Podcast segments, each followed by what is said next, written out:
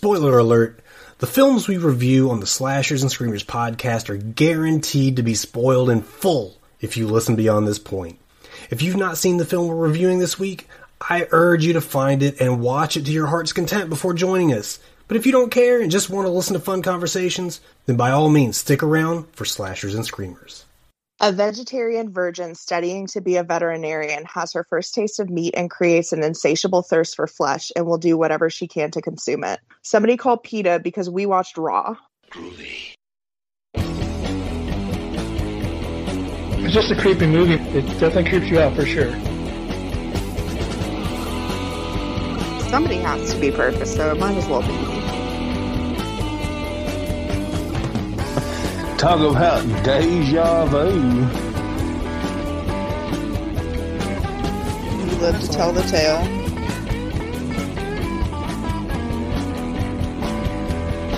You gotta think like a werewolf. It's the Slashers and Screamers podcast.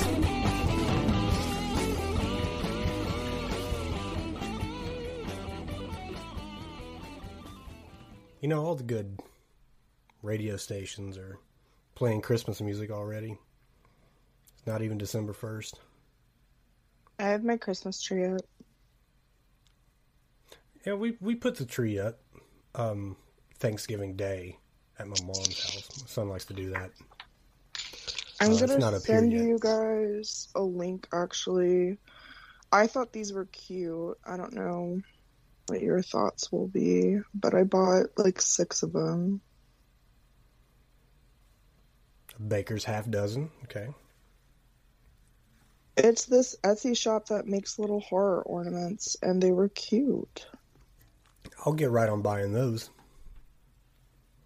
They had a bunch of different options. Um, let me go to the chat. I'll put it in there. You know, with that- that Christmas music though, I'm I'm really fucking up. Um, like my memory is just shot. I think I was uh, Also, well, I was driving home and like on the local volunteer state radio station, eighty eight point five, WVCP. Um, they were playing Christmas music. I think it was that one, and like it got me in the mood to kind of sing along, right? And it was that jazzy stuff, you know, not any of that bullshit, you know, Mariah Carey stuff. whoa, Well, bite your tongue, sir. well, so basically, um, You can say there's no such thing as Santa. But as for me and Grandpa, we believe she's been drinking too much eggnog. is that Freddie Loggins, James? That better be Freddie Loggins or Kenny. That's grandma got run over by a reindeer. Okay.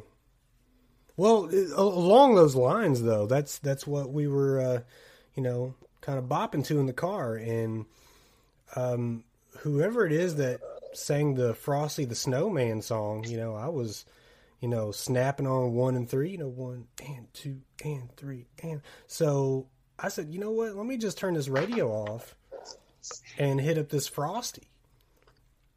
About a line or two into it, I completely changed songs.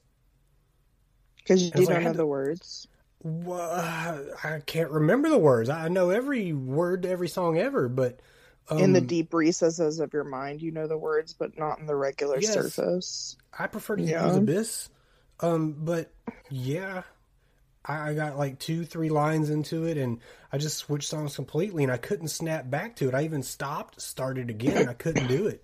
Like my mind just wouldn't let me sing the correct words. So there I am. See, my my stepdad will actually do that for fun. I don't know if he's doing it for fun, but he It's does It's fun it for you. it's fun for me. Um, he he tries to sing Creedence Clearwater Revivals. Have you ever seen the rain? And he switches off into uh, the things you do for love. and because he's like, "Have you ever seen the rain and the snow when there's nowhere to go?" And he, I don't know if he does it on purpose or if he does it by accident and pretends that he's doing it on purpose. But it happened to me, and I couldn't snap out of it. So I'm like, you know, Frosty the Snowman. And then all of a sudden, um, I'm like, and how the reindeer loved it. I couldn't snap out. And I did this for the whole 30 minute drive home. And I just came home and went to bed. Upset that I couldn't remember the words to Frosty. Have you seen the Santa Claus? The Tim Allen movie? Yes. Like when it was new. Okay, well, I just saw it. For the first time ever. You know, Yeah, you know I'm not a Christmas person, but First do I time, know James? who?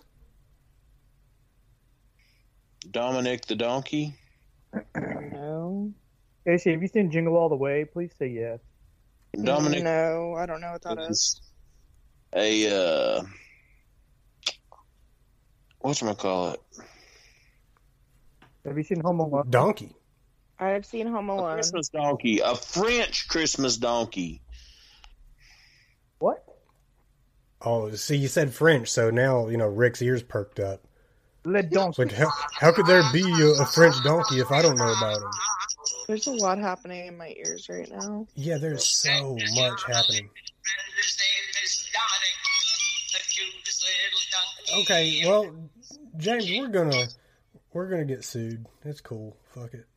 I don't Is care. this happening right now? Are we doing this right now? time, I don't want my kids to go to college. It's not. It's not Christmas time. It's Thanksgiving time, even though the day has passed. It's October Christmas time. twenty eighth at the time It's of November our. 28th. Time to celebrate Dominic What the donkey. Well, listen. Right Speaking of later. Thanksgiving, how was everybody's Thanksgiving? Are we recording? Hmm? You should start telling us when we start recording. No, Just a favor I'm asking. Don't make me play Ram Jam Bill. don't do it because we will get sued. You're a mean one, Mr. Grinch.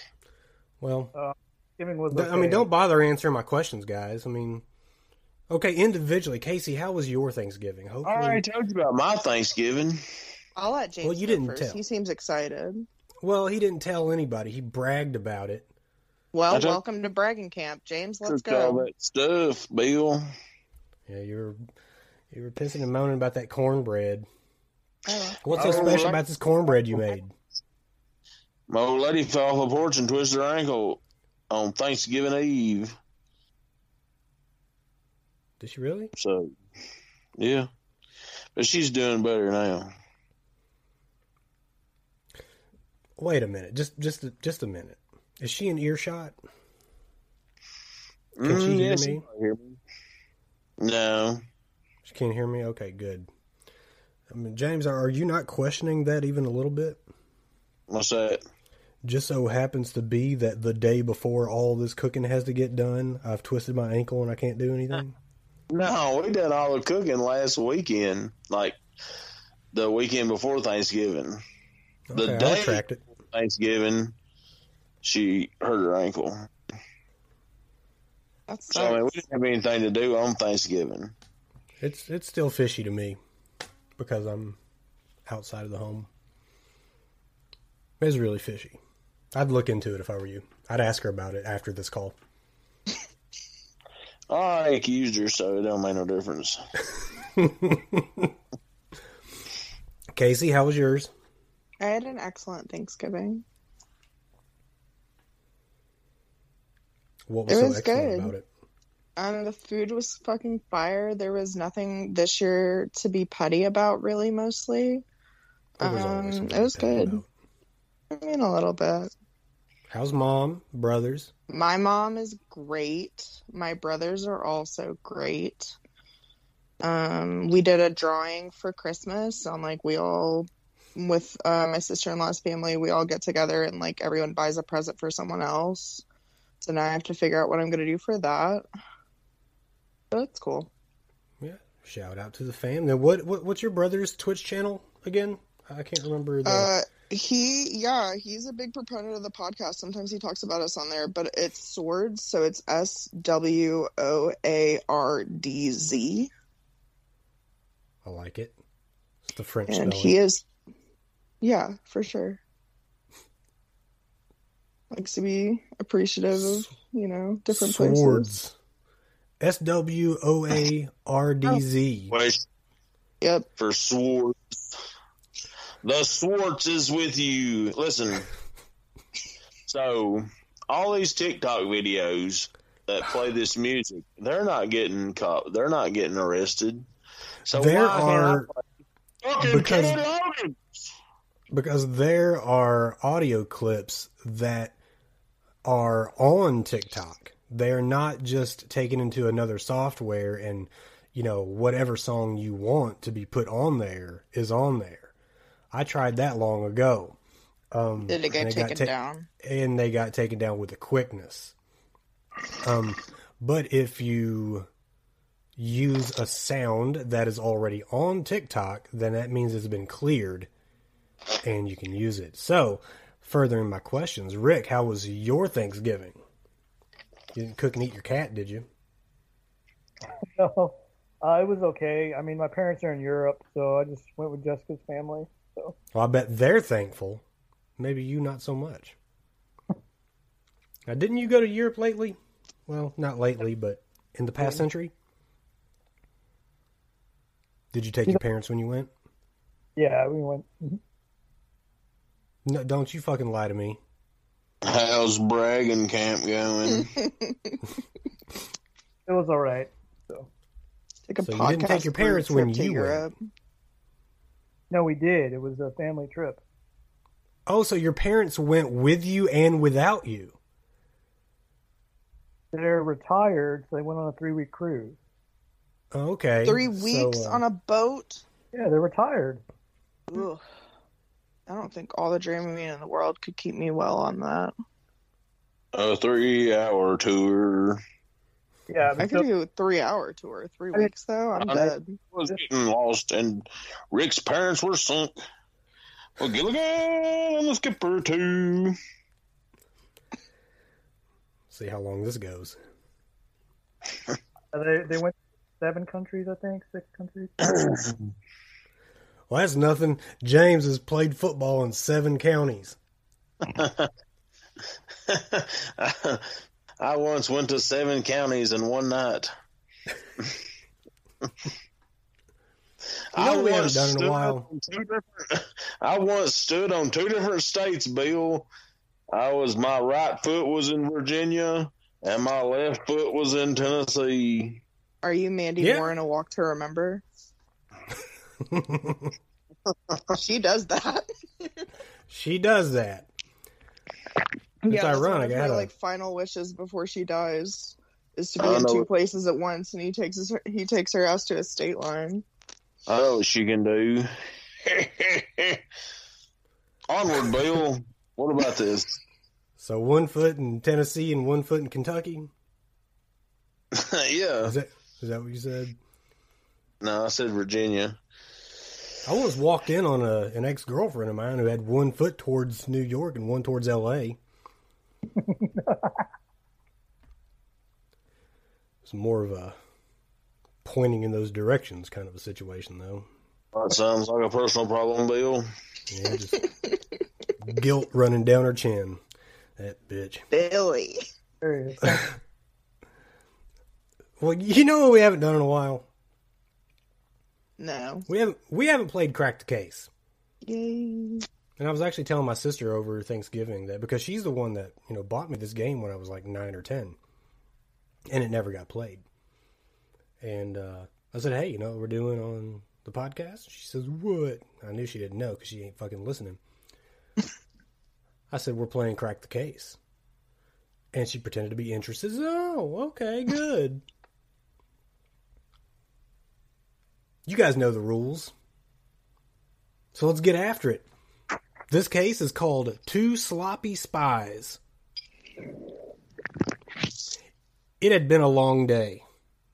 The spy sat in his room and opened his briefcase. As he looked in an envelope of secret documents, he knew immediately that someone had tampered with it. The spy mentally retraced his day's activities and suddenly he claimed, exclaimed, I know where it happened. So, where did the breach occur? And how did the spy deduce it? I don't know if this is a, a crime. It's probably a case for him. But we're going to open the line of questioning with Ravishing Rick. Damn it. All right. We're going to open the line of questioning with Final No. Girl Casey. No, we're not. We're going to open the line of questioning with the godfather of Droll, James. was did the spot Hell, nay, hell done it. What's your question, Rick? Listen here, Rick. You had your chance. That's my turn. Somebody asked me a question. did the spies know each other? Yes. Ow. James. Let- let- Let's like handle your afflictions off your microphone. Well, Bill, I had to hook up this damn tractor fork the other day, and Oh, so you're making all these grunting noises so someone will ask, "Hey, James, what's wrong with you, pal?" I'm injured, Just Bill. dying to be noticed. Down for the count. Well, start the count so the fight can be over. What's your question? All right, Bill. What's going on here? Who That's what did I'm it? asking you. Why did they do it?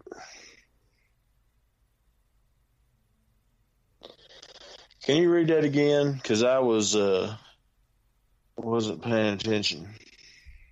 That's a good enough reason.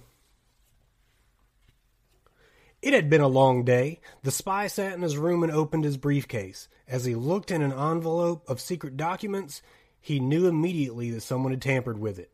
The spy mentally retraced his day's activities. Suddenly he exclaimed, I know where it happened. The mystery where did the breach occur, and how did the spy deduce it? That means how'd he figure it out?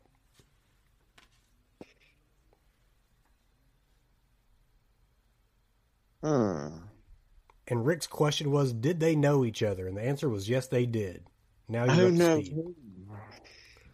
The spy and the person who tampered with the documents. They better quit tampering with them documents, Bill. If I was a The spy, I'd use like one of those Coke cans that you know, or those uh, those little secret compartments that looks like a Coke can. I would use uh, the Barbasol can like in uh, Jurassic Park. Oh yeah, good call. Let me get a good shave. If you shave with documents, R.I.P. Mitch Hedberg. Hmm. I have no idea, Bill. All I can think of right now is the Netflix show Red Notice and Ryan Reynolds and The Rock. And that one old Well- gal, Gal Gabbett. Gal Gadot. Well, you better go if you got to do something like that. Okay. Ask your question, James. Yeah, I've been waiting a oh. million years for this question. What man? What? What happened to the briefcase? Rephrase Does- your question. Does the briefcase have anything to do with it? Yes, it's what was tampered with. Casey, your You- question. You never want to deal with a tampered briefcase. Never. Casey, your question. Were the papers in the briefcase out of order? Irrelevant. Okay. They were tampered with. Pickles? Were the papers a type of secret document? Yes, they were. JB?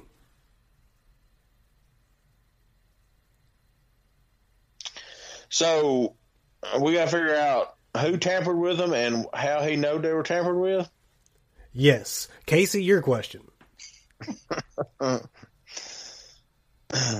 Um. Sorry, that got me. Danger, Will Robinson, danger. Um, what indicated to the spy that it had been tampered with? No, I can't Rephrase ask your it like that. Hold on. You can't, a- you can't ask that question. I'm so sorry, James. Um, let me think. Okay.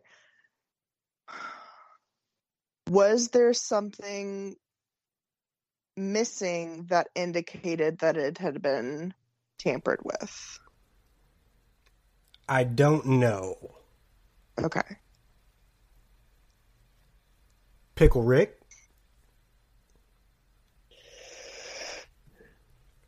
Following this Well- round, the first clue will be given, by the way. Thank God. Was there anything else that was tampered with besides the briefcase? His butthole. I don't know. yeah, the the seal had been broken, hadn't it, James? it sounded like Tupperware.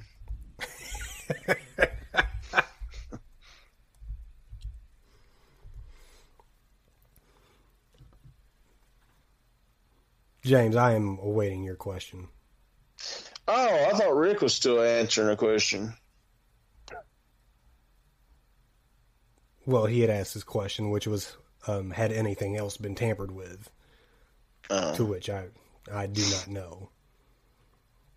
I only know that the spy noticed that it had been tampered with, and now he thought, now I know where it happened. Hmm. So, was there an indication on the briefcase that he knew where it happened? No. Casey? Um,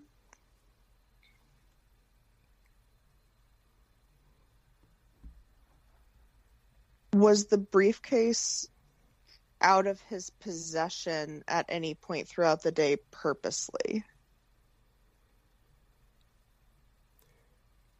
Out of his possession? Yes. Yeah. And it was purposely out of his possession. Yes. Okay. both yeah, yeah. So yes to your compound question. Yes. Okay. All right. Clue number 1. When the breach occurred, the spy's face was covered. Rick. Um,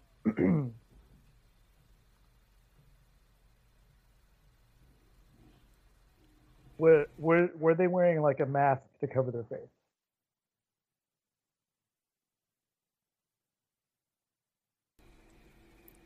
A mask? yes and no. Or I guess define what you mean by mask. Guys, Huh? were they wearing a, a disguise? No, there was no disguise. Jables? Uh,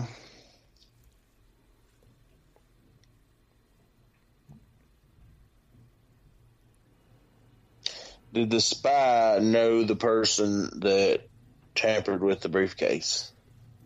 I believe that answer was yes from Rick's first question. So, Casey?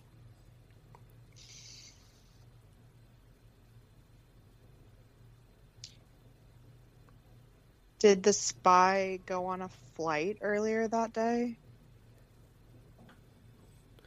No.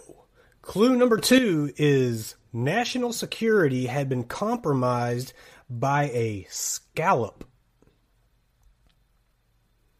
Boy, that fucked it all up, didn't it? Rick? oh shit!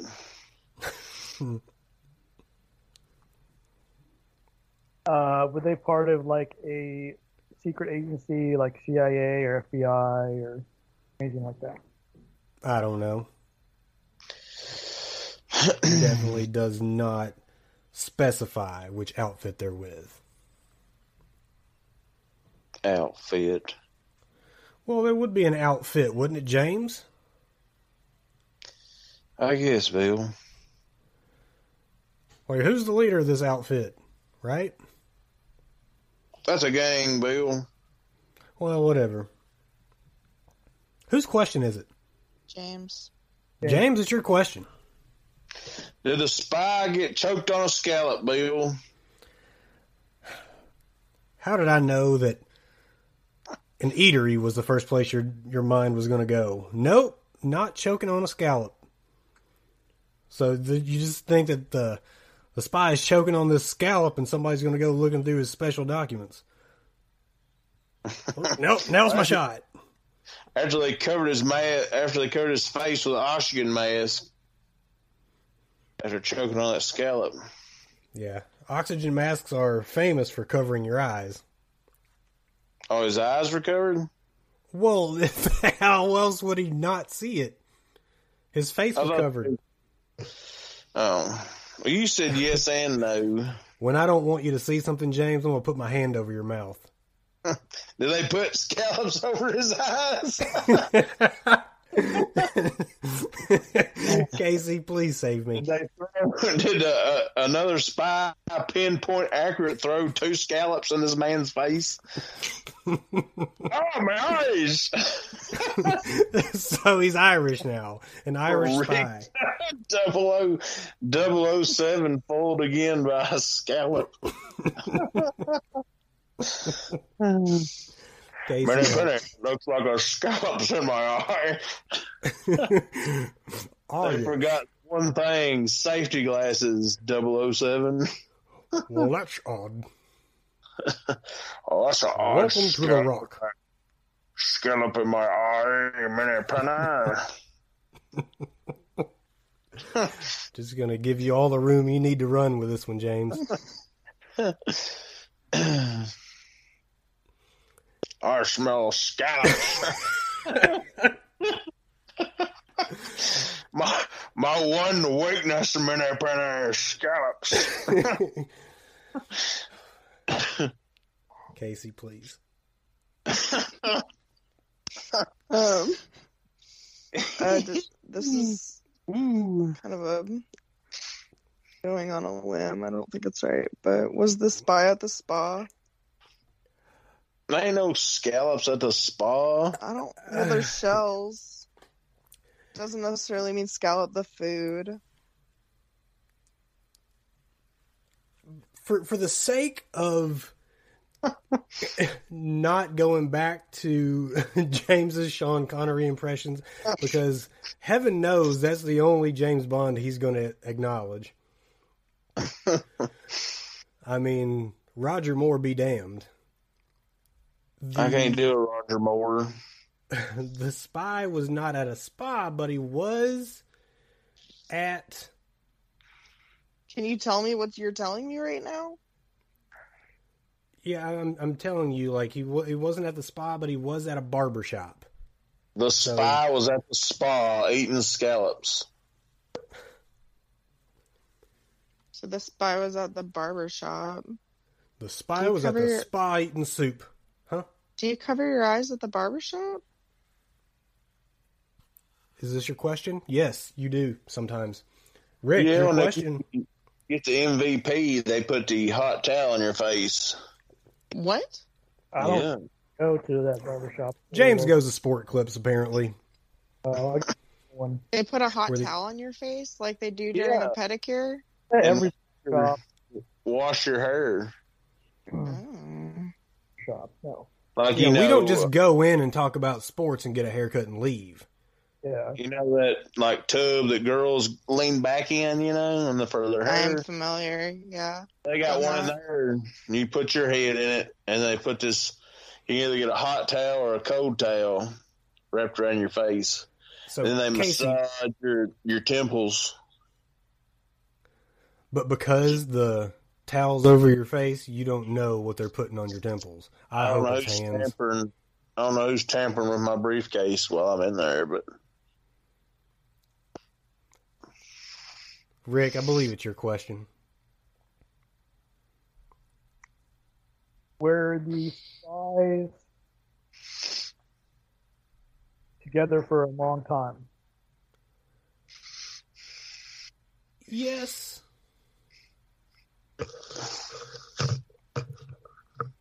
James, your question, or actually, uh, Rick, uh, if, if you want to try to solve this, Rick's solving it, man. Uh, huh? I, I don't know. Pat. No.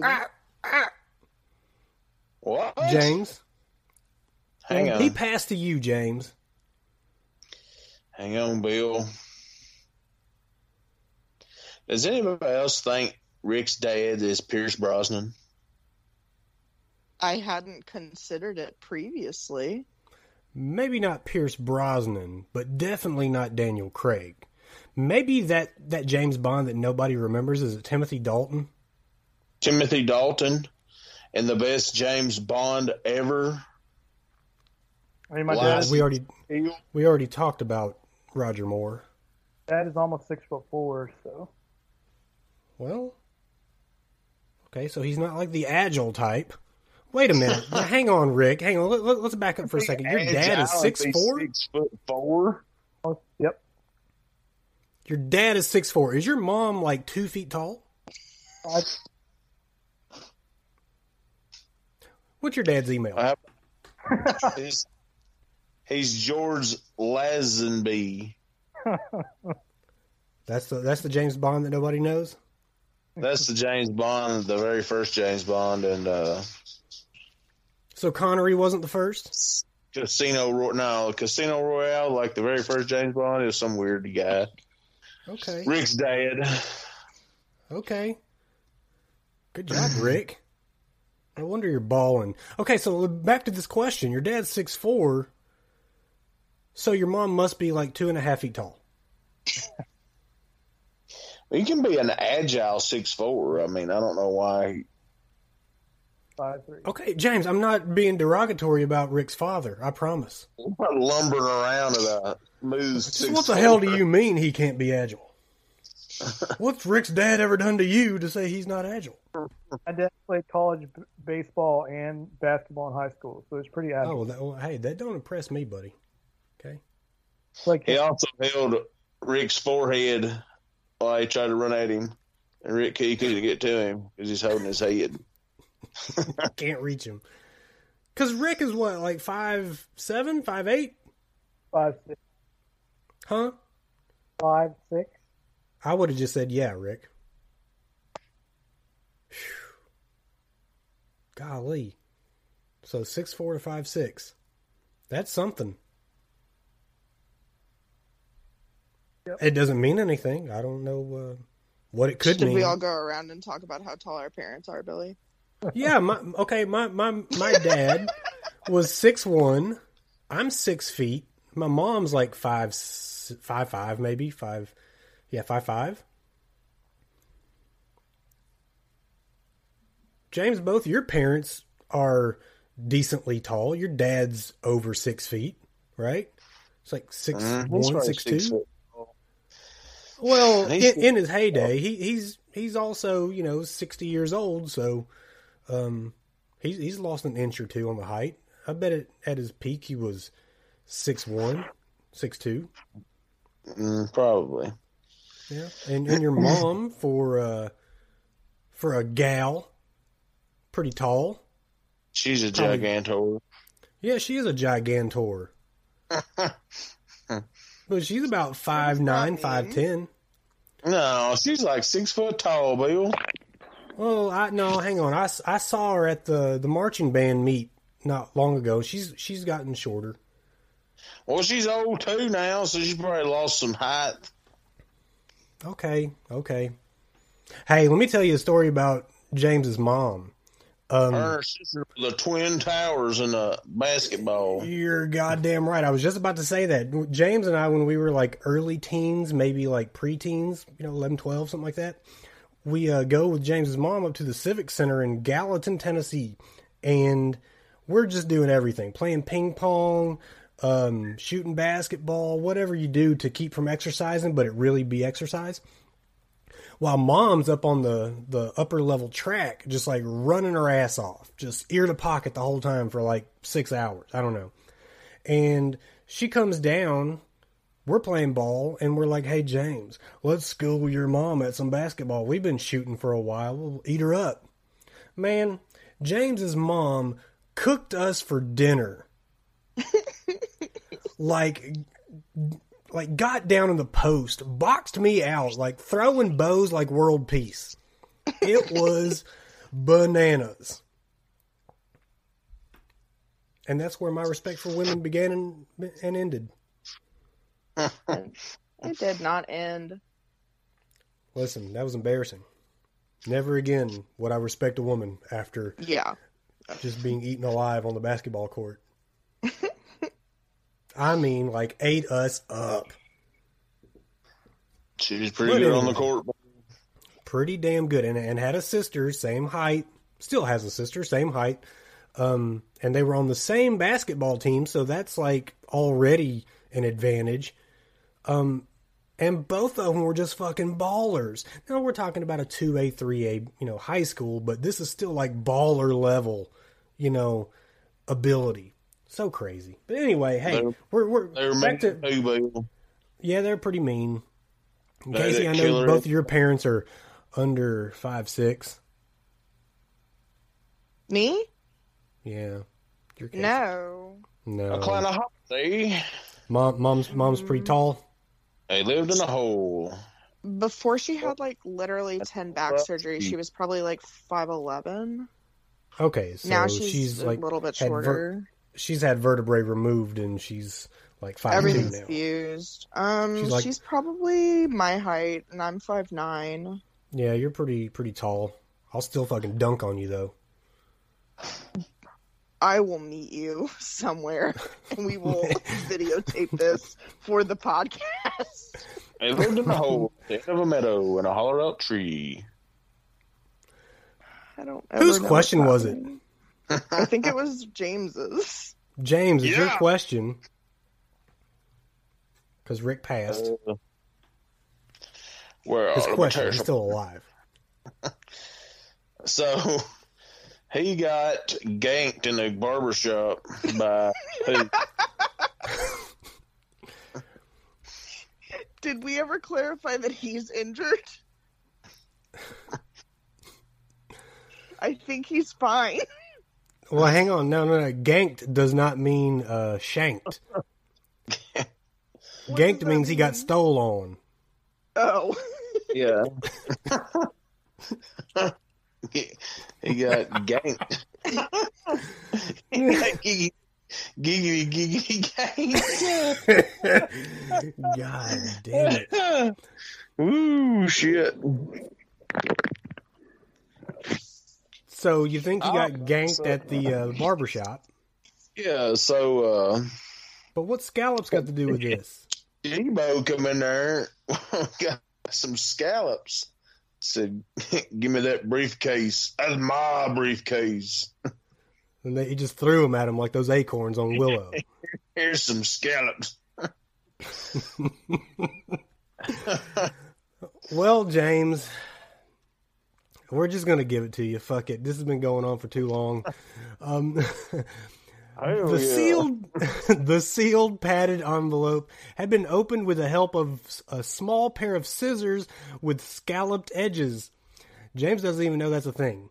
Uh, the spy recognized the cuts as the work of a pair of cuticle scissors, the kind used by the pe- the pretty the petty manicurist at the barber shop he had visited that afternoon. The briefcase he recalled now had been out of his sight for a full minute while the barber had placed a hot towel over his head and massaged his temples. that's when he, that's when he realized that this particular clip joint clipped not only his hair but his secrets as well. God, James, congratulations on that. You win a big pile of absolutely nothing. Hell, would I ever got that? Well, you Out of did. Scalloped and damn. I don't know what scalloped edges means. yeah, you do. Curved like a shell. Oh, that's all that means. Okay, I was like thinking Yeah. of the blade itself, like Why the, the edge. Curved, curved edge. Why they say scallops? Scallops ruined my wedding. Scallops I would was ruin allergic. my wedding. I am allergic. Well, okay, guys. Allergic to scallop edges. yeah, that That too. well, yeah. If, if somebody stabs me with scalloped edges, I will die. Specifically cuticle scissors. Yeah, yeah. No matter how deep. Anyway, guys, listen. Too tiny. What Y'all watch what are we here to do? I watched this movie. Rick, James. Ja- oh, James is already yawning at the thought of this movie, so let's uh, let's get this thing rolling before he falls asleep. I did pick another foreign film knowing what I was getting into. movie made me physically ill. It made a lot of people physically ill at its original screening. They said Mhm. up to 30 people left the room. They but they, They had to call ambulances. I was one of those people. It was, I was icky. number I had to pause it at one point. Really? Okay, so listen. Well, I was eating, so I paused it to go put my food away. Rick, do you have a rundown for this film? that. I do. Yes. All right, give it to us, hard and All right. fast. Uh, I'm gonna I'm gonna say a disclaimer. I'm obviously gonna mispronounce the French people's names. I'm not French. You better so, fucking hope you don't. uh, to our listeners. Dominic the Donkey is in this movie. Um, we did the movie Raw. Came out in 2016. It is a French Belgian drama slash horror slash coming of age film. It was directed by Julia Duke Duke Ducournau. Um, Oh, Don't know what else- strike one right there. director. Uh, it stars the main characters of Justine, Justine. played by Garance, Mer- Merlier. Alexa is played by Ella Rump. Uh, Adrian is played by Rabba Ofella. Um, the dad is Laurent Lucas. The mom is Joanna Priest. Uh, the professor is Jean Louis Sab- Sabili. I don't know. really Uh, went after that one. Getting sexy Eh. with it now. Yeah, Mhm. filmed in France, 99 minutes. Uh, was released May 14, 2016 at the Cannes Film Festival. Then released uh, almost a year later on March 15, 2017 in Belgium and France. Um, it only its budget was 3.8 3.48 million euros. That's 3.8 million US, and the box office only did 3.1 in the box office, so it didn't even really make its budget. Um, anyway, that's what we did. We did Raw. Well, you know, this film, uh, you might have said this was rated R for, get this, aberrant behavior, bloody and grisly images, strong sexuality, nudity, language, and drug use, and worst of all, perhaps deserving of an NC 17 rating for partying. I mean, all those things are true. This movie is very severe. in every way. Yeah, And, I know- mean, there's nothing else I can say to really encompass everything. If you Yeah, go to the I- Parents Guide on IMDb, that shit's full.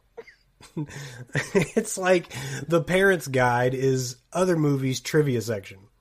Yes. Well, this one starts out, you know, a lot of films that we that we've done here start off with some form of travel via vehicle. There's a car in a lot of these opening scenes. So not only is this movie known for its partying, but also for the opening random unexpected car crash. So I didn't grasp this at first. But like what caused the crash? Was it the girl laying on the road? Yeah. Okay, see, I, I watched this scene twice, and the first time I thought it was like someone who was thrown from the car, and I don't know why I thought that. I mean, I guess I could see where you're coming from, but no, it's The other one. Yeah, I just didn't know where they were going with it. Like it, it's a, it's a blank slate at this time. I didn't even watch a trailer for this thing. I just hit play and you know ran with it. Well, I'm not a trailer person though. Yeah, I don't you often do avoid watch trailers. a trailer. I don't Like like you'll avoid a trailer. Eh, well, Oh, yeah. that's the thing. Nowadays, movies have started to spoil a lot of things in trailers. They have for years. I hate it. A lot That's of them, though, there's some teaser stuff. The other things are just straight up spoilers. Like, okay, if I'm being honest about it, I watched the Godzilla vs. Kong trailers numerous times, like time and time again. Um, and at That's one like point, your because thing, though. well, it is. Yeah, Godzilla is like my, you know, m- you know, MCU. Um, but there was this older gentleman that I wanted to kind of sell on the movie, so when it came out, we would, you know, watch it.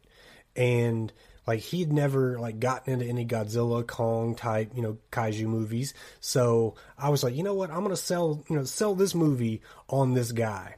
And they're like, hey man, the trailer dropped, so I'd pull out the laptop, we watched the trailer, and he was uh, emotionally invested in it.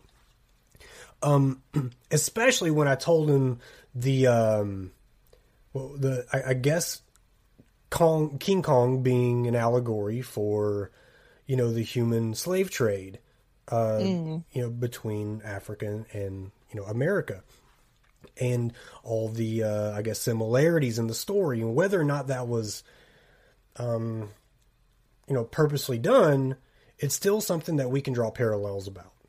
Um, so he being you know an, an old black man he's like you know what? Kong's my fucking guy now. I never knew that so kong's my fucking guy so we always made a joke about you know me being godzilla him being king kong and we were going to fight it out on the movie drop day um i'd have fucked him up by the way because he's like 65 but anyway when that trailer dropped i watched these trailers time and time again pausing it at the beginning of every new scene or every new, I guess, section of that trailer.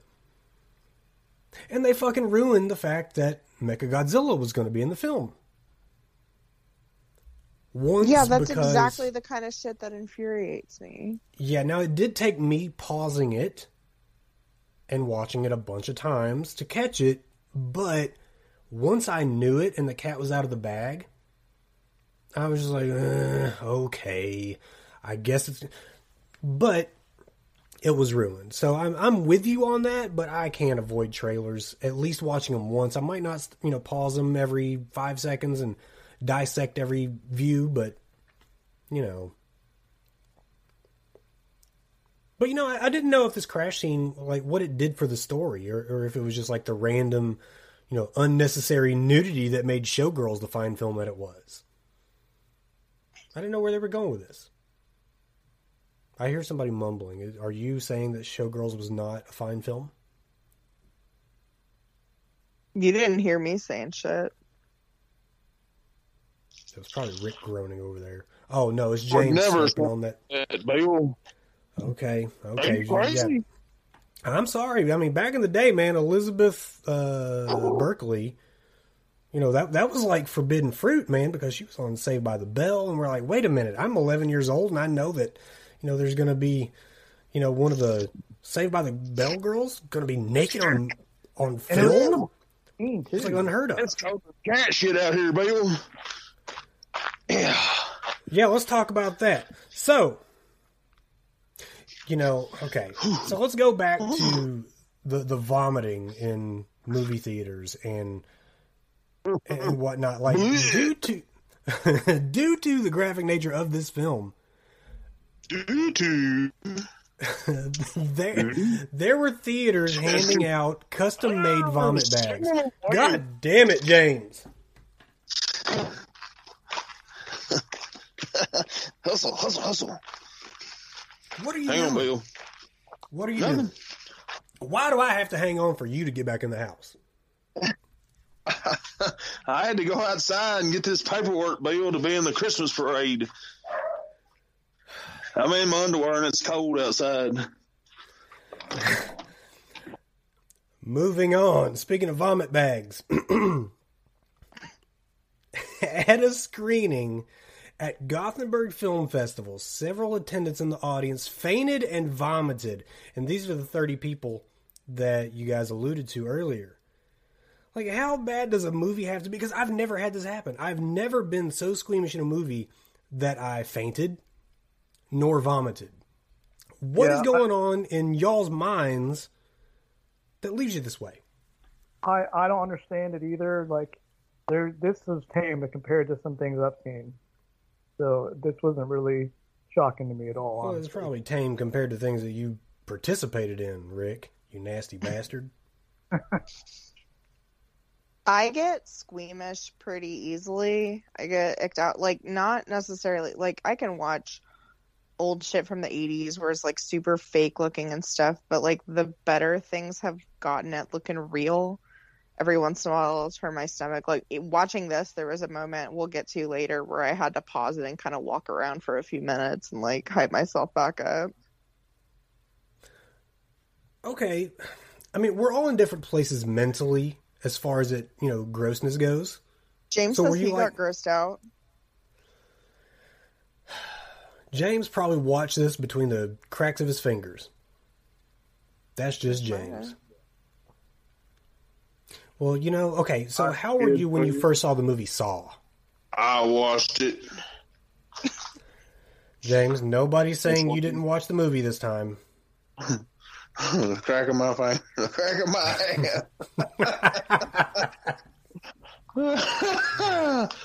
hand. So, James, do you get squeamish on these movies? Sometime. Okay. Well, I just don't. I guess Rick doesn't either, so we're 50-50 on this. Now, I've I've yet to see movies that a lot of people claimed to be just really bad. Um, the Green Inferno, yeah, uh, cringy, um, definitely like, ugh, but like at no point was I, was I like, oh god, I got to turn away. Um, I've still not seen the Human Centipede nor any of the following films. Gross. So it strikes me as not so much horrific as shock inducing. Yeah. Eat raw meat. It's definitely like nasty shock value stuff. Okay. Well, this film is one of Hideo Kojima's favorites. Well, from the year 2018. Do you guys know Hideo Kojima? No. He's only the greatest. Oh yeah, he's only the greatest uh, video game director, I guess. Uh, is is that what his role was with Metal Gear Solid? I mean, yeah, I would say yeah. He's the best. Yeah, one of the best. Yeah, he like because that's my favorite saga of any video game ever, and he's you know the, the main man there. But back to I, I guess the story. You know, Justine is our main character, and she's off to college. And what a wholesome adventure she's about to go on, guys.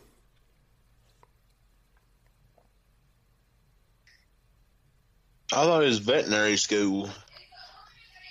Well, that's still like a, a you know like a trade college, right? Yeah, I mean, she moved out. Yeah, that's college to me. Yeah, for sure. God damn it, James. Well, just minimize it, why don't you? Just minimize it. This girl's going to veterinary school, trying to do her best. Oh, it's just veterinary school. And she's a virgin. I know I touched on that in my opening, but it is important. A virgin. Yeah, a, a vegan virgin. A vegan, virgin veterinarian.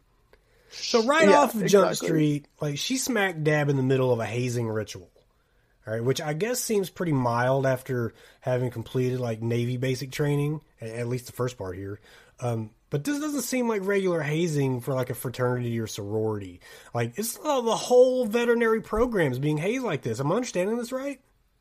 Outside during the daytime, no less. Yeah, this is like everyday normal shit, like the ticking of the clock. So, like, part of this, and it all just like seems so casual and not the clusterfuck I would think goes into such madness, is eating raw animal meat. What was in the little thing on the desk? Like the first time that she's you know made to eat this, it's like rabbit something. It was rat. Rabbit kidneys. Kidneys, rabbit kidneys. Yeah. And of course, we just said that she is a vegan virgin. And supposedly the whole family's vegan, which sounds like a horror in itself. But Justine's Vegan is sister, pretty good now. well, I don't know.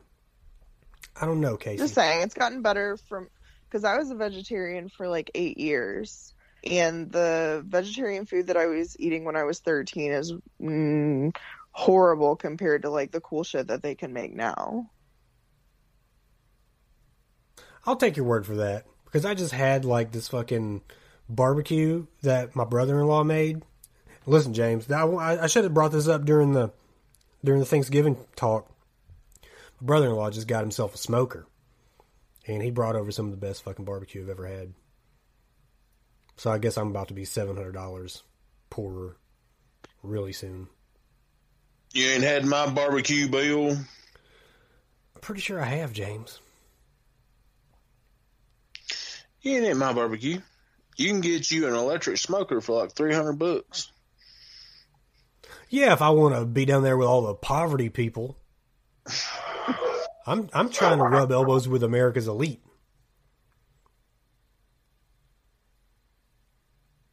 Bobby So- Flay is leaving the Food Network. Billy can take over in his place. Just season your meat. That's all you got to do. Channel over. but listen, okay, so rabbit kidneys here, and like the the whole- the whole family's vegan, and supposedly, allegedly, Justine's sister Alex, Alexa, whatever, she's there at the school too. She's she's already uh, you know, enrolled. She's been at this school for a while now. She's one of the elder um, you know, people from the, the school. So she's one that's kind of pushing this hazing on while little sister Justine's going through it for the first time. But Alex convinces Justine to just shut the fuck up and eat the rabbit kidney. Eat some herself. Which is and it's- disgusting. It is just so fucking disgusting. You ever eat any raw meat, James?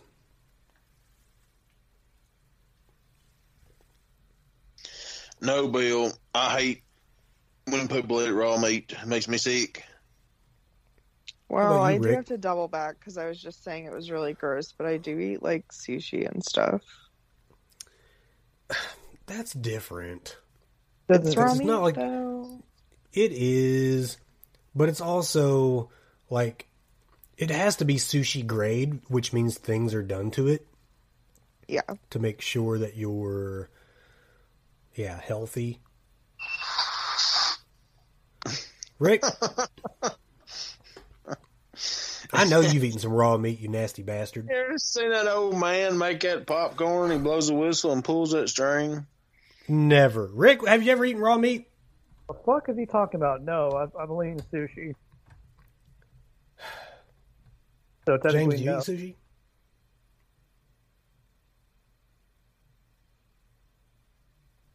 Yeah, but it's cooked like shrimp and fucking uh, crab meat. Um, I don't ever get the raw stuff. Okay, yeah. I, I mean, I, I don't, don't eat sushi. I don't think I could physically put a raw piece of anything in my mouth. y'all are missing out. Sushi's so good. I don't I even call it sushi. I had I beef ate sushi. one time, but it was gross.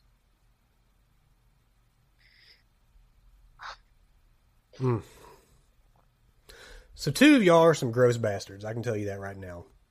Which ones? Well, you and Rick. Hang on. Is it the sushi thing or is it personal? Oh, it's definitely the sushi thing, and well, it's, Okay. it's also personal. It's both.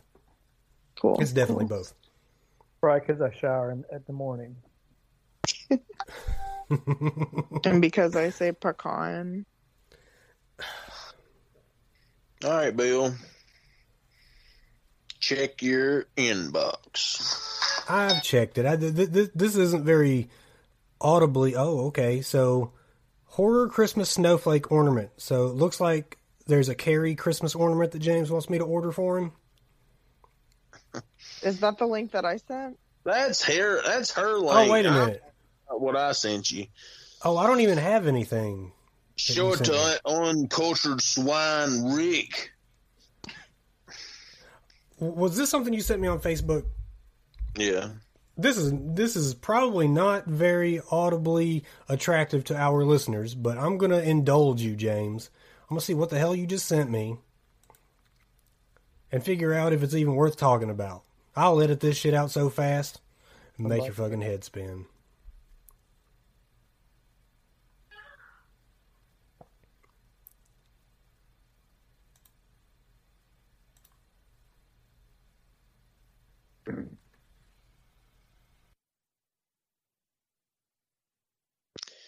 He's probably got the slowest internet known to mankind.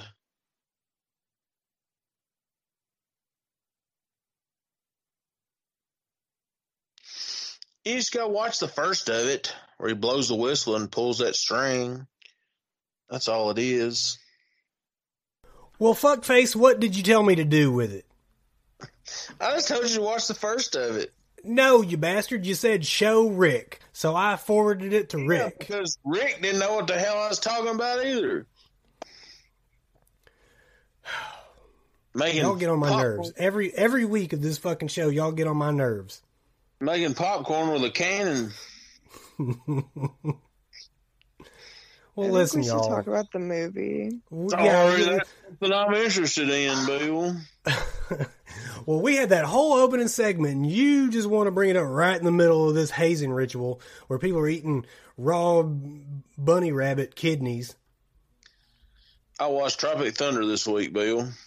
Oh, So, And I enjoyed so some there. time passes. So some time passes after eating this rabbit kidney, and we see Justine wake up in bed. She's a little uncomfortable.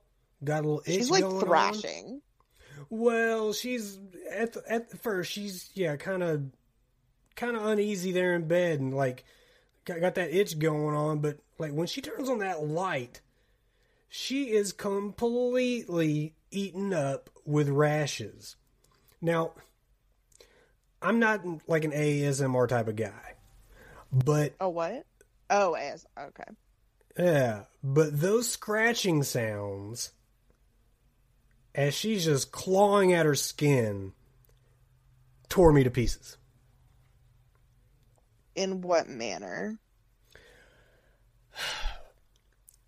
Because I suffer from some dry skin at times. Um y'all aren't on my hippiforms, it doesn't fucking matter. But uh yeah. Like I can relate to that scratching. And it is like, oh God. And the sounds the sounds were just so like right in your ears. Like I just knew that there was a ton of skin under her nails from the way that sounded. This scene just kind of uh, okay, I could do without it. Did did y'all not think that this was like the worst scene in the world just to hear it? Um, I did not like how it sounded. No. I mean, I didn't like how it looked at all, but I hated how it sounded. I think it was worse because I was watching with headphones. Oh, that would definitely intensify it. But I think it wasn't. I don't think it'd be that that bad. It was noticeably gross, and I think Tell the me your sound TV probably, like, sound compacted sucks. That. Tell me your TV sound sucks without telling me your TV sound sucks, Rick. Oh shit. Well, one constant thought I had about this, really from the moment Justine got to college, was like the real horror for me in all this would be the forcing of like group activities. Yeah, you the- would never join a sorority or a frat. Not in a million years.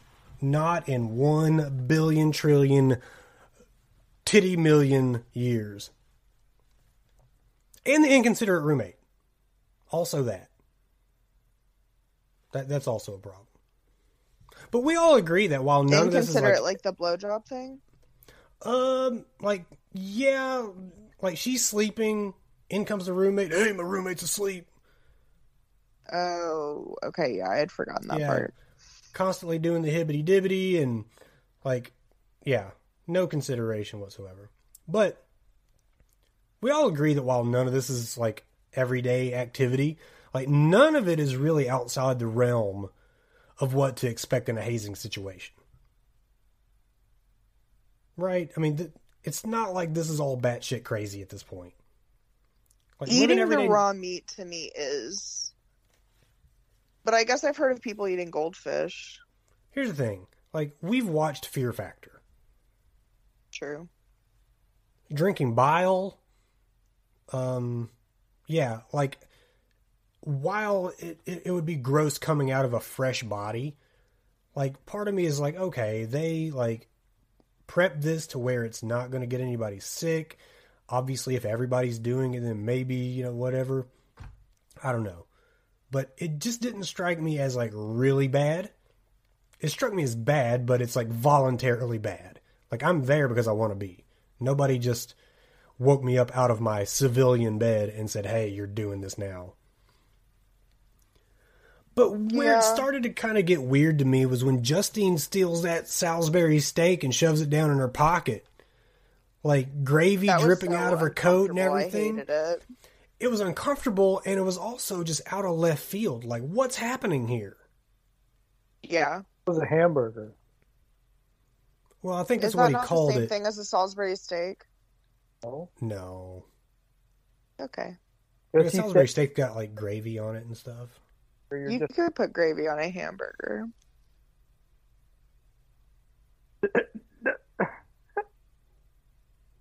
Yeah, if you want to ruin it. yeah. I put tomato gravy on mine. I call it ketchup. Okay. I put uh, Here comes James because we're talking about hamburgers. put gravy on my hamburger steaks, Bill. Yeah, hamburger steak different completely. Brown gravy. Yeah, I mean, what what else would you put? I mean, I use A one because I'm fucking rich. But so, all right, we've we've got the. I thought it was a Salisbury steak. He called it a hamburger, but I'm just judging because it's like there was all that gravy on it, and it just like I, I thought because of the translation that you know he just used hamburger for like an I guess a general term. But I mean, at that seven or it wasn't a Seven Eleven. I called it a Seven Eleven. At that convenience store with a roommate. I mean, Justine's like she's absolutely murdering this Philly steak too.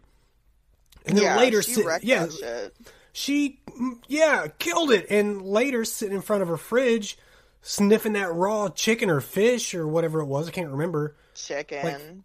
Yeah, so for a gal who's allegedly vegetarian, vegan, uh, she's trying to get them, you know, meat sweats all of a sudden. Like, what's really going on here? I, I didn't understand something about that scene at the gas station. Why, when she's with that guy, does the random dude come up and start rubbing the dude on the ear, and the guy doesn't tell him to get away, he doesn't tell him to stop? I was like, what the hell? It was very awkward. So, when you've uh, worked at, I don't want to disparage any welcome centers in the Tennessee area, nor Kentucky, nor anywhere in America. But when you have a place where there are resting truck drivers, you are also probably going to be exposed to some people of the night, might we say? Uh, get away and turn away and say, stop touching me, or, I mean, you just, Unless I'm not talking about the driver being the person of the night. Um, I'm talking maybe the friend here, um, the roommate. I say the friend, the, the roommate of Justine might regularly go there, and that driver may be familiar with said roommate. Right. That's kind of what I had assumed. was, I didn't Yeah. Okay, so I'm trying to not disparage any any professions, but have you ever heard the term lot lizard? Yeah, for sure. Rickus Maximus? Yeah, no. have I'm you ever heard? thing is, I don't. I they didn't. I think the roommate might be a lot lizard. what I'm saying. So do you grasp what I'm saying now? Yeah, I get That's- it now. I didn't Okay, pick so that's why you didn't push him I away. just I just kind of took it to mean that the roommate was on some hoe shit. Yeah, the roommate is definitely on some hoe shit, and so is the truck driver. And you know what? Bless them both for it. You only live once. That's so, true. I agree with that message. Thank you for once. Yeah. You know, anytime. going back to that raw chicken that uh, Justine's eating out of the fridge to make that scene, um, it's actually sugar. I saw that. Does that mean like a fondant kind of thing? Like, how do they make it look don't that real out of sugar? I guess. Yeah, it's obviously not like coming out of a bag of you know granulated sugar right into the bowl. Um, but you know the actress said that like while it didn't disgust her from chicken, it did disgust her from candy for life. Oof, that sucks. What a terrible life to live. Ruins Halloween. Seriously. Well, the changes are coming fast and hard when she's puking up about ten of my grandma's old tangled up hair nets. Um, That Like, was icky. painful to watch. Um, now, I don't know what that was. Okay, like if I had to compare it to anything, uh, it would be like a cat throwing up a hairball, but where yeah, the cat, hair. yeah, but like where where the cat is. chewing on her hair and stuff. Oh, well, it was like where you know the the, magicians are pulling scarves out of their mouth one by one, and they're all knotted up. I didn't know I didn't know where that was, but I, I that's that was a lot though. It was like a whole head of hair. It was gross. Hmm. It was like hair coming up out of a shower drain. Yeah, You okay, get there you go. start pulling it up. Yeah, see, I haven't had to deal with that in a while, so uh I've never goodness. done that, but I've been there when other people did and complained about it to me. oh god, it's pretty awful. Like you put that little it doesn't matter. Casey, please tell me that you and your sister have peed standing up in a moment of bonding before. Um, we haven't. Um, I can probably count on two hands the number of times I've peed standing up in my life. So I was kind of fascinated that this chick could like aim. D- d- did you say two hands? That's a lot of fingers, Casey. I feel like most people have peed outside more than 10 times. Am I wrong in thinking that? Like camping and shit like that counts. Y- y- okay. Okay. I So what do you like- inside wall. I- Yeah. James, we're, we're men and we can is helping like my point. Yeah, but uh, James, but James is you know giving a false equivalence here because like whereas you know one of us is concave, the other is convex. Okay, and like That we, we sense, can. Bill. It does make sense, James, if you know the definitions. Damn it, James, we can we can point and draw in the snow. And well, I mean, I, I'm sure Casey can draw in the snow. I'm not, I'm not doubting your artistic. Not with ability. my pee. Okay, I well, I mean, it would If I it would be to like. do that, like just squat regular and like pee outward, I would But do. I'm not talking about squatting. I'm talking about just- standing up. Well, I can't do that shit either. I'd be like. well, apparently neither can Justine. Piss all over myself and fall over. Well, Justine can't either. But this scene did crown the hammer of this film, and it would be Alex. Is it because of her butt? that cake. Yeah. Alex is caked all the way up. Alex is very pretty. So, from a woman's perspective, what was this scene, Rick? Just kidding, Casey. Um, okay, so I actually have thought about this scene a lot. I have two different reasons. Go ahead. Thank you for clarifying. Thank you. Um, I thought about this scene a lot because I have when once we get a little further into the movie, like what I feel that it like is about ultimately. Um, and the scene doesn't really figure into that thought. It's like it's just a weird bonding moment, and I know the movie gets into like a lot of animalistic qualities, and maybe it's something like that. But I couldn't quite put my finger on it, if that makes sense. it, it okay it does make sense it makes sense what you're saying um i guess i needed that from a woman's perspective because i just took it as more chaos to an already chaotic movie that too. but i it mean was you know, a nothing funny shows scene, yeah it's a very and funny it scene. that as a dynamic to a lot of the creepy, serious shit. yeah you did have to have some type of you know comic relief and i guess urinary relief.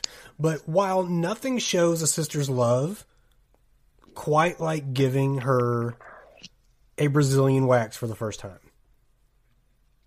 Nothing at all not peeing on top of a building nothing Nah, That my sister and I Brazilian have wax for a waxed each other's legs, but nothing. but never um Never that. I don't think Never I the trust very brasileiro. many people to do that. okay but there are a number of people that you can I mean, count on your many many fingers There are professionals. Okay. Well, I'm after watching this scene, Yeah. Let me just say from the male perspective now, just grow it out, y'all. We ain't worth it, and neither's any female partner you may have. Nobody's worth anything. To do with Don't, waxing or just in Yeah. general? uh, yeah, don't don't go wax yourself. Just just let it go. We will eventually get over it as your partners. Don't torture But also, yourself. if you do choose to do it, then do it. If you do choose to do it, stop choosing to do it. Oh my god. there, nothing's worth it. But you know, um, when that wax gets stuck, or I guess won't you know tear away because it's supposed to get stuck, or it won't tear away. Like I, I, I'm much like those theater goers in Sweden, fainted and ran to the bathroom to vomit.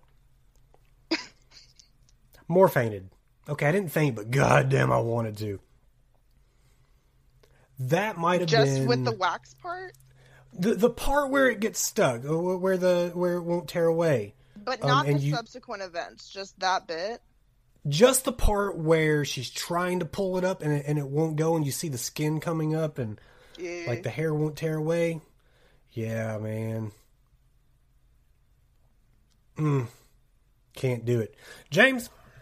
Just for research, I'm going to give you a Brazilian wax. Okay, we're going to film it.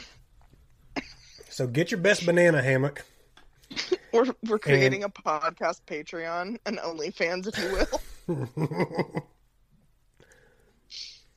What say you, James? I don't know if I could take it, Bill. Well, you're sure not going to give it. So either it happens with you or it happens with nobody. I'm tough, but I ain't that tough. not at all. I think I need you help, guys guys. should believe in yourselves more. Well, I prefer we just know ourselves more. And yeah, you know what? I tell you what, I'll lay down beside you, James, and we'll have Rick do it to both of us. It'll be like our Thelma and Louise.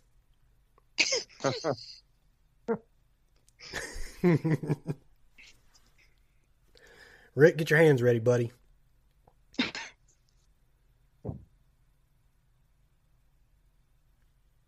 He's just fine with it. I guess so. He's guess just so. waiting for a time and place. He's waiting for the said, Outlook "Oh." invite. Yeah, he's just waiting for that calendar invite.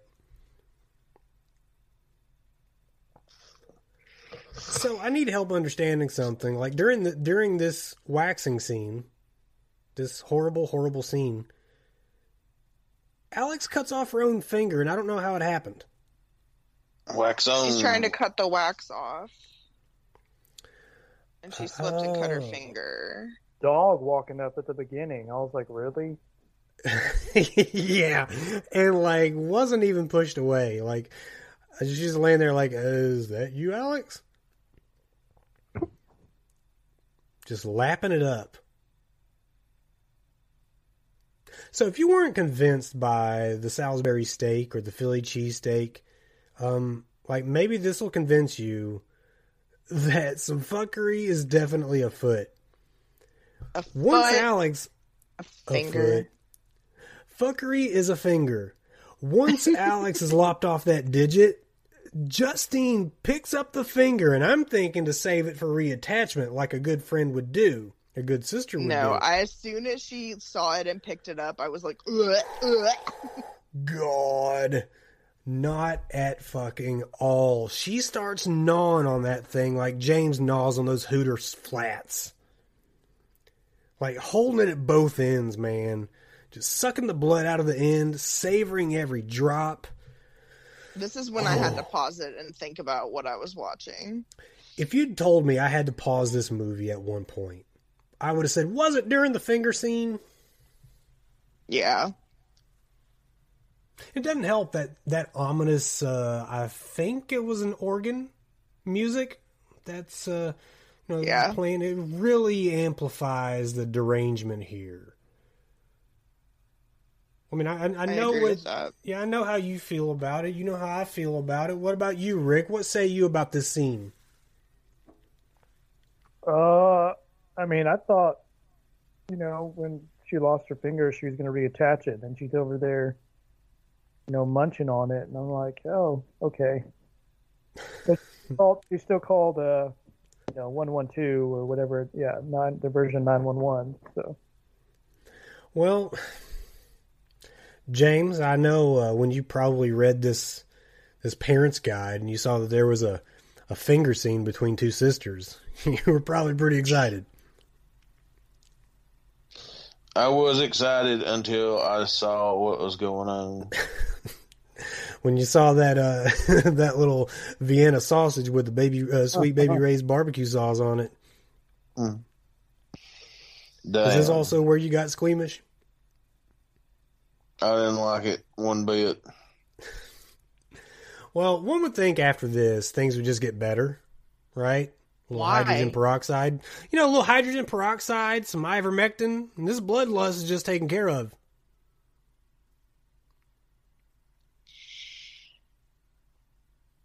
It wasn't No, though. it wasn't. No, dog. Alex is out, you know, running cars off the road for feasting time. Like eating dudes aren't, uh, they're not even dead yet. Yeah, she was like, he, he's not going to make it, chomp. Yeah, he's not going to make it after I eat his face off. Right. Like this is real deal cannibal shit. Okay, and Justine's changing.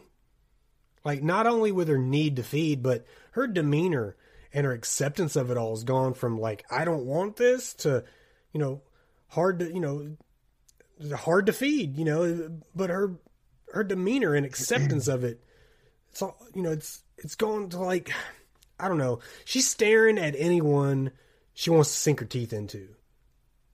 I got the need, hard. the need for speed. The need to Need feed. feed. So, what are y'all seeing from Justine at this point? There's changes happening, and not just physical. So something that I thought a lot about during this movie is that this movie is incredibly sexual.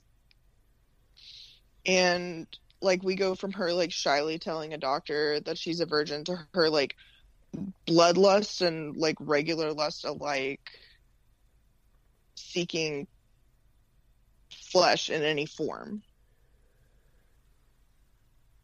So she's Okay. gone from this, you know, vegetarian virgin girl, like very sheltered, so it seemed whatever, and then she eats a raw rabbit thing, gets a rash all over her body, and then starts eating meat in any form that she can get her hands on. She's got these carnivorous cravings. Right, like carnal urges. This makes me very uncomfortable. Did you not think anything about that? I don't know. I mean, it's very like coming of age. Like she's coming to a dramatic turn in her life, and it gets really sexual during this movie. I didn't understand why the sisters were really close.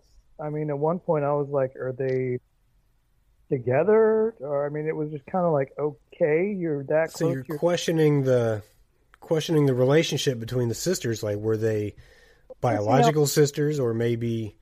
Right? Yeah, you're pissing outside on a rooftop next to each other. Like, okay, That's not. Careful, that Casey. yeah, I know, I know. um, all sisters do. Like, you know, so okay. Rick, I will pee outside with you right now if it makes you feel better. Pissing on a hot tin roof. Cats pissing on a hot tin roof, Bill. not weird. To me. yeah. If I had to pee in front of my sister, it wouldn't be that weird. I feel like she would say the same thing. You'd go up on a tin roof. yeah, I mean, ideally tin roof, but um, it wouldn't. And there be I'd like be under sex- it asleep. It's like, oh, it's raining. I'm going to have the best sleep of my life. I'm feeling drowsy all of a sudden. But I feel like if I told her something about like we were in a situation where we had to pee outside together, it would probably be funny. Why am I so drowsy? Casey and her sister must be coming of age.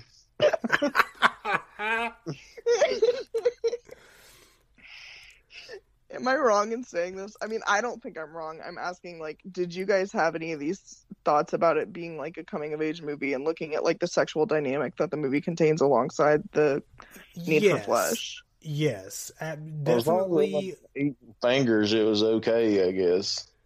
Yeah, yeah. No, that that's her own character arc, I guess. Um, we'll know why no one else is really going through this uh, that we know of, you know, later.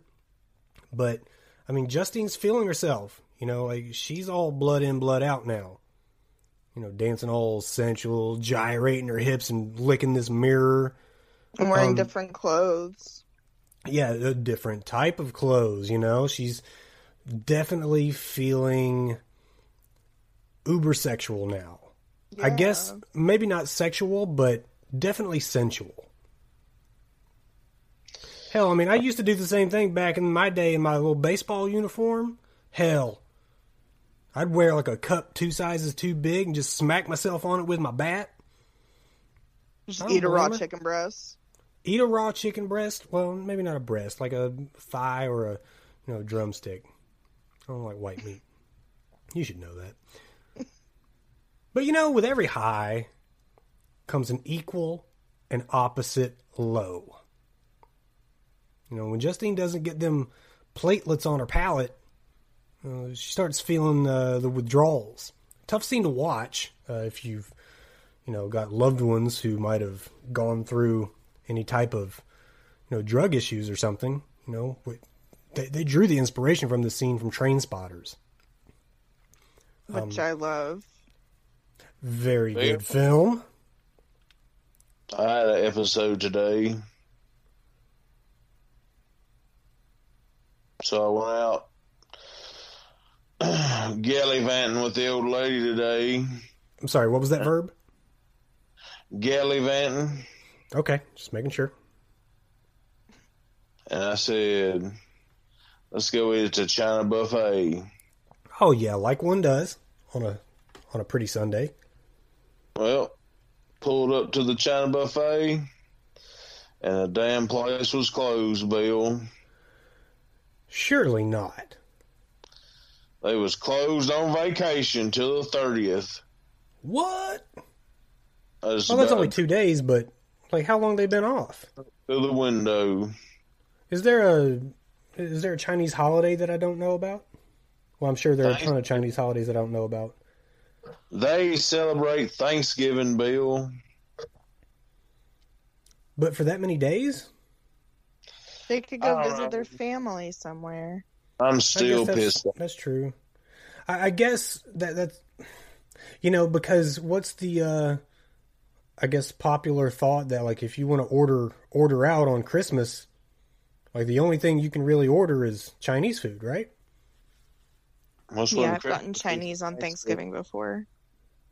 You've gotten Chinese on Thanksgiving? Yeah. Man, I would go for some turkey fried rice. I didn't get that. I was madder than hell. And you just damned the whole country of China, didn't you? Hong Kong Yeah. included. I was having withdrawals, Bill. Oh, that's okay. That's where we tie it back into the withdrawals. Yeah, that's what I was talking Okay. about. Okay. Okay, I got you now. Well, you know, like, well, what is what is Justine doing though? Like, she deservedly tries to bite the lips off of this painted man. Not not Morgan Freeman from Robin Hood, Prince, Prince of Thieves, but an elder from the hazing committee. I was pretty satisfied with that. But it looked like Yeah. she was about to give it up. You know, um, he was pretty. I wouldn't say forceful, but. Kinda, Kinda. yeah. He was super like coercive in a negative yeah, way. coercive. There's the there's the word I'm looking for. Um, yeah, definitely coercive, and like I was pretty satisfied with that. Her, you know, biting his soup coolers off. Um, but I thought we were gonna get this weird sex scene where, like, probably toxic paint was gonna go in all the wrong holes. Ugh. Yeah, glad that didn't happen. But uh she finally decides to let the uh, the bisexual roommate take her V card. I don't know if he was known to be bisexual through the movie. I know he was known to be just straight up gay throughout the movie, and then finally he takes her V card. So I think they had vibes from the beginning though. maybe, maybe, and uh, but we knew him to have male partners. We didn't Yeah. know him to have female yet, which he's had a whole life before this movie, you know. So who knows? Um, but you know, I, I can't really be happy for him yet because, like, when she's licking him all over, I can't help but think she's finna rip out his jugular with those incisors. Mm-hmm. I was I thought, that too. yeah, I thought this was a Well, I think she did and try to bite him because I think when he was saying stop, I think that it's because she was trying to bite him. I think she, you know what? If she wanted to bite him, she would have bitten him. I think she was probably having an internal struggle. Like, do I do it? Do I do I hurt him? I I dig him. So do I dig him enough to not want to hurt him in spite of my bloodlust? That's, Right. That's how I took it. So you know, she ends up just biting, you know, into her her own arm. And having a great time doing it. having a wonderful time. But you know, like th- this film's full of like abstract messages here that I'm probably missing. Um, some of them have become like more clear as we've you know talked it out. Um, but at this point, I'm really just taking this movie at, at face value. You know, the French have never been very artistic, after all. Yeah, that's notorious. Yeah, they're notoriously unartistic people. Yeah, French listeners everywhere. Sorry. Yeah, they've never had any famous painters or anything like that. well, the French were very artistic. Or is that autistic?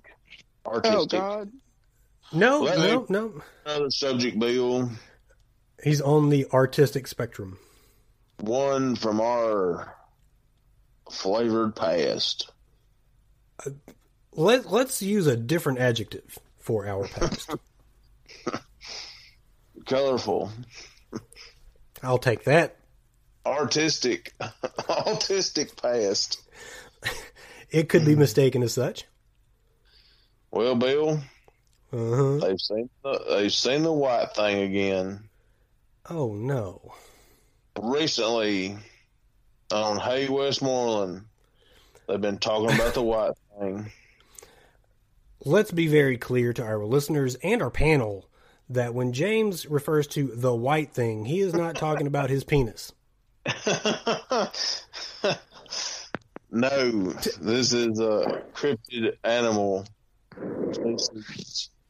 Would you say this is uh, very Sasquatchy? Mm, I don't know if it's a Sasquatch or a Skinwalker. Oh, so it's changed forms over the years. That's good. So this isn't quite like the Yeti. This is a, uh This is very okay. Okay, so Something there's different. been a sighting. You say Yep. Any member of the Brown family bring this up?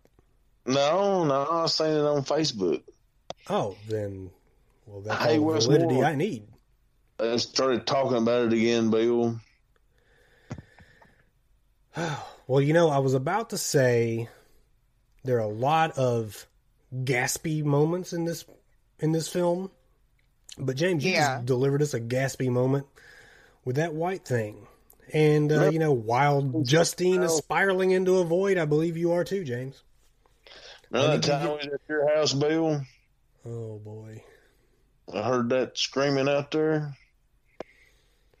yeah, and me What'd just do? crossing my fingers, hoping it's my mom. That's pretty wild. Anyway, that's all I wanted to let you know. It, it started again. Well, I'm gonna you're gonna have to send me links, um, and we will talk further about the nonsense that you're spewing upon me, and I'll be glad to do so. But meanwhile, we're talking about Justine spiraling into just a void. But again, that that's the only story I'm really seeing here. Like I don't know where a lot of this movie is going, what it's leading up to. Um again, I'm just taking it at face value. I don't know where it's going. I guess things start to pick up a little bit when, you know, Justine and her sister have, you know, their fight. Um now that fight is somehow both weird and hot. But Yeah. it didn't last very long. Like it didn't, didn't last long enough before they're separated by these two guys who apparently wanted to put them in a you know put them in the dog pound. I don't know what that was about, but it was like as soon as they got their hands on Alex and Justine, like they turned into my German Shepherd when I hold his collar and won't let him chase a car. That was kind of a weird scene at the end. Did you get that kind of canine vibe? Kind of. It was like definitely like two dogs fighting when they were like going after each other and biting each other. It was very much that. But it it was just so weird because like you would see something happen and Justine would be horrified, but then she would go back and do something else. Like when she bit that guy's lip off, but she found the lip like stuck in her teeth, she still ate it.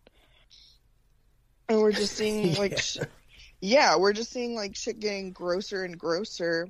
And finally, there comes this altercation with her sister where you're really seeing, you know, we've seen her sister like eat a person, but we're seeing an, yet another example that her sister and her are struggling with the same condition. So somewhere along the timeline of this crazy ride, the roommate Adrian, we probably heard the name before, but it just occurred to me when this scene popped up. And Justine, I mean, they finally become a thing. You know, we, we felt the vibes earlier. It's finally a thing. Um, so like, like you do, you know, when you spend a lot of time with each other, you know, Justine wakes up in bed, begins to kindly, uh, you know, caress Adrian while he's sleeping, but she pulls back a bloody hand Ick. and comes unglued. So, like, big chunk eaten from the thigh of Adrian. That was gross. Yeah, because you see the bone in there. So they got down there deep. But that that was just you know the insult to injury, was it not? That that wasn't even the main issue. It was that Alex killed him. Absolutely, got a big stab wound in his back, and it's revealed, or rather inferred, that it was Alex who sent him to the gulag. Find her around the corner, you know. Like just laying there in a daze. Was she laying there in a daze? I thought she had something in her hands like a video game controller. Oh, I- maybe I I don't missed that fucking then. know. But she looked Hey, both out things can be true. Both things can Yeah, be true. I guess that's true. She like as soon as she gets up though, she super looked out of it. Yeah, Yeah. for sure. Because the shower comes and she's just standing there in a in a daze. So, I mean, this one was just a lot of going from bad to worse as far as like character situation goes. Um, you know, Alex goes to prison for the obvious reasons. Um, I just want to remind everybody that Alex is the hammer of this film, She is, yeah. without a doubt, without a doubt. But this shitty Belgian film wouldn't be complete Hey, without without a twist. Now, would it? I like this movie. It's not terrible. I liked it a lot. Did you like the twist? Yeah, I did. What was and the, twist?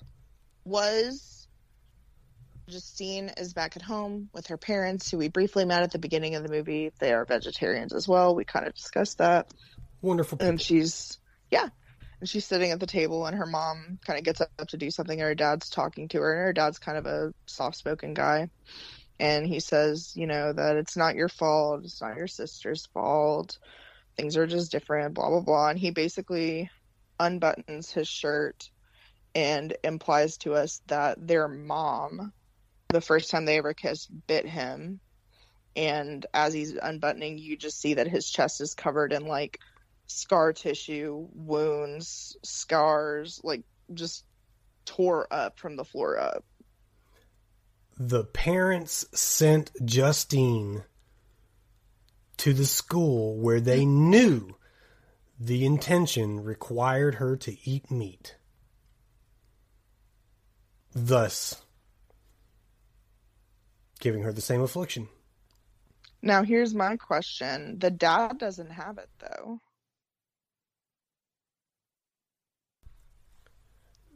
That, yeah, I don't, I think you're correct. I think he is just on the receiving end of some of that.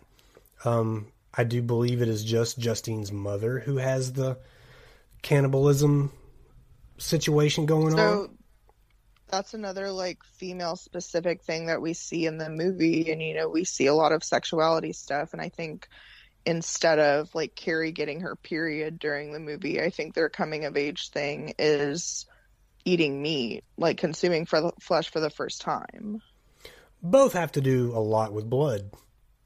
Yeah. So, can we also infer that Justine's father was a lot lizard? Calm down, James. Who's a I lot I know you don't like. Well, you know, could be.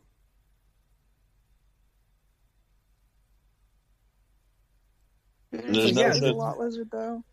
There's Did no you such say thing who? as a lot lizard.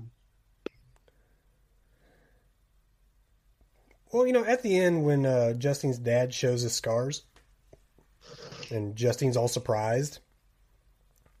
Like, has she never seen his chest before? Yeah, I kind of wondered about that too. He also says, "You'll find a solution, honey." So, his thing is I kind of, I guess, find something that you can chew on for the rest of your life. Well, that guy's dead, so she's gonna have to find somebody new. Oh, Adrian. Yeah.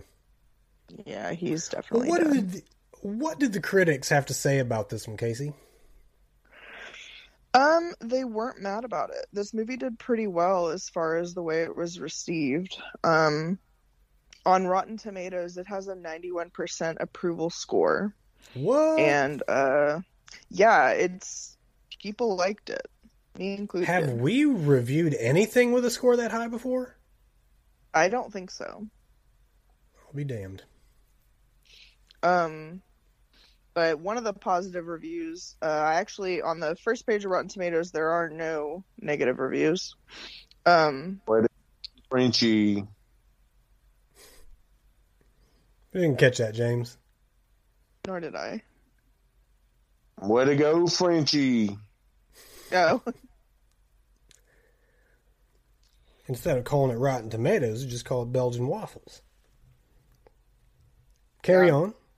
No negative uh, reviews. it's a it says Ducournau's feature film debut Raw joins the canon with the French teen cannibal coming of age story I didn't know I was waiting for.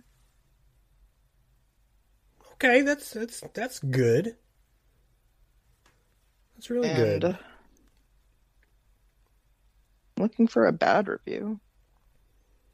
Not finding. It. Well, look no though. further than our very own Memphis Menace Rick. Aw, uh, Rick, you didn't like it? It was okay. It wasn't like amazing or phenomenal. It's kind of boring, honestly. I remember Rick texting me 30 gonna a- minutes into his view saying so much. this movie is boring. And I'll admit Yeah, the first half hour was boring. Uh, yeah, I was 30 minutes in. I was like, is this gonna be this slow the whole time? Like, For I'm not- reference, the movie really didn't start to pick up until about the 40 minute mark. I thought it was gonna be more horror than drama, and I guess that's why I was kind of like, eh. It was okay. I guess when you when you think about how horror is subjective, maybe a lot of times we look at it from the perspective of a victim. And while yes, Justine is a victim here, um, a lot of times we need to put ourselves in the place of the protagonist to say, hey, would I be horrified in this situation? Some people can do that, others can't. Just like I watch a movie and I'm not squeamish at all usually, whereas Casey will occasionally pause a film, you know, recalibrate, get back into it. If I'm in Justine's place, I am absolutely horrified by what's going on. So I would I would say it has a place, you know, in uh, the horror spectrum. But there's drama aplenty in this film, Rick. Make no mistake. I think it's obviously less scientific because the storyline is a teenage girl versus an adult scientist, but it's body horror a la The Fly, like a slow course change over time. You're looking at like, you know, as that example, like Clive Barker, Cronenberg kind of shit, where we're seeing absolute knockdown, gross out stuff from this teenage girl. Save the drama for your mama. They sure didn't. James, how about those final thoughts on Raw? I give it one sleepy eyelid closed. What about the other one? What's it up to? I mean, if it's not closed, it must be open. Wide open though. True. Looking in disgust because this movie made me sick. It was very gory. It was very bloody. And they don't prepare you for what you're about to see. There's no build up to some of this. I mean, she just picked up that finger off the floor and went after it. There's no staring long and hard at the finger. It was just, hey, what's that taste like? Yep. Animalistic instinct. This movie made me uncomfortable. But it's supposed to. It did a good job of doing that then. And Casey, your final thoughts on Raw. I was not entertained. There we go. Um, I've made it pretty clear that I enjoyed this movie a lot. Um, it's one that I've been wanting to watch for months, and when last week I didn't really have anything prepared on what to watch, I was like, well, I want to see that movie. We'll all talk about that and see how it goes. It's pretty severe, it's pretty icky, but I thought it was really well done and visually really appealing. It's a good looking movie. No doubt. So, who's got the next pick for uh, You do. next? I just wanted to hear it said. Oh God. Meanwhile, back at bragging camp, Bragging camp because it's his turn. I earned it. I didn't just wait around for it to happen. Well, guys, next week, the film we're going to watch. week. Join in next week when you hear the crashy old podcast. Uh, You got that, James? what do you call it? Yeah. Say, hey, big man, let me hold a dollar. Next week, guys, we're going to watch a film that you will find on Tubi TV. And guys, if this film is not on your holiday season playlist, Oh no. Planes, trains, and automobiles. then you are wrong. Listen, if we're watching any Steve Martin film on this podcast, it's going to be The Jerk. Um, but this is slashers and screamers, not slappers and laughers. So, thank you, Rick. Yeah, it we're going to be watching. It wasn't at all. But we're going to watch the 1974 classic Christmas slasher starring the likes of Olivia Hussey, Margot Kidder, and John Saxon. It's going to be Black Christmas. The original. I thought you were going to do Thanksgiving, Thanksgiving, so I'm grateful in this one instance. Well, Thanksgiving's over, and it's it, by the time we roll back around, it will be in the uh, the Ides of September or of, of December. So we're gonna go with Black Christmas, and again, you will find it on Tubi TV, the '74 version. Don't look at the uh, early 2000s version. I think it was early 2000s, right? Like uh, Black Dracula. Exactly like Black Dracula, Is An a all black black cast. Richard Roundtree is going to be in it. Um, no, Hey. this is definitely not. Um, yeah, th- there's no Black Santa Claus. Um, if if that's what you're asking, Black Dracula is a fantastic film, though. we may, you know what? Here's what we're gonna do. We're gonna we're gonna watch that one eventually one day, and I'm gonna get James Alexander back on the show. He would love to watch Black Dracula with us. Oh, good. That's right. Two Jameses for the price of one. Both of them you're going to be overpaying for. So, For the- Black Christmas, Tubi TV. Guys, you guys got anything before we sign this mother off? I was gonna say it's on Pluto TV, Peacock, Tubi, Vudu, Crackle. So it's not just on Tubi. I can tell you one thing for certain. For what? Shooting. Uh, go ahead, Mr. Connery. Bigfoot's real, Minneapolis. For the godfather of Droll James, for the Memphis Menace Rick, and for Final Girl Casey, I am Billy Graves. This was the Slashers and Screamers podcast. We'll catch you in the gag.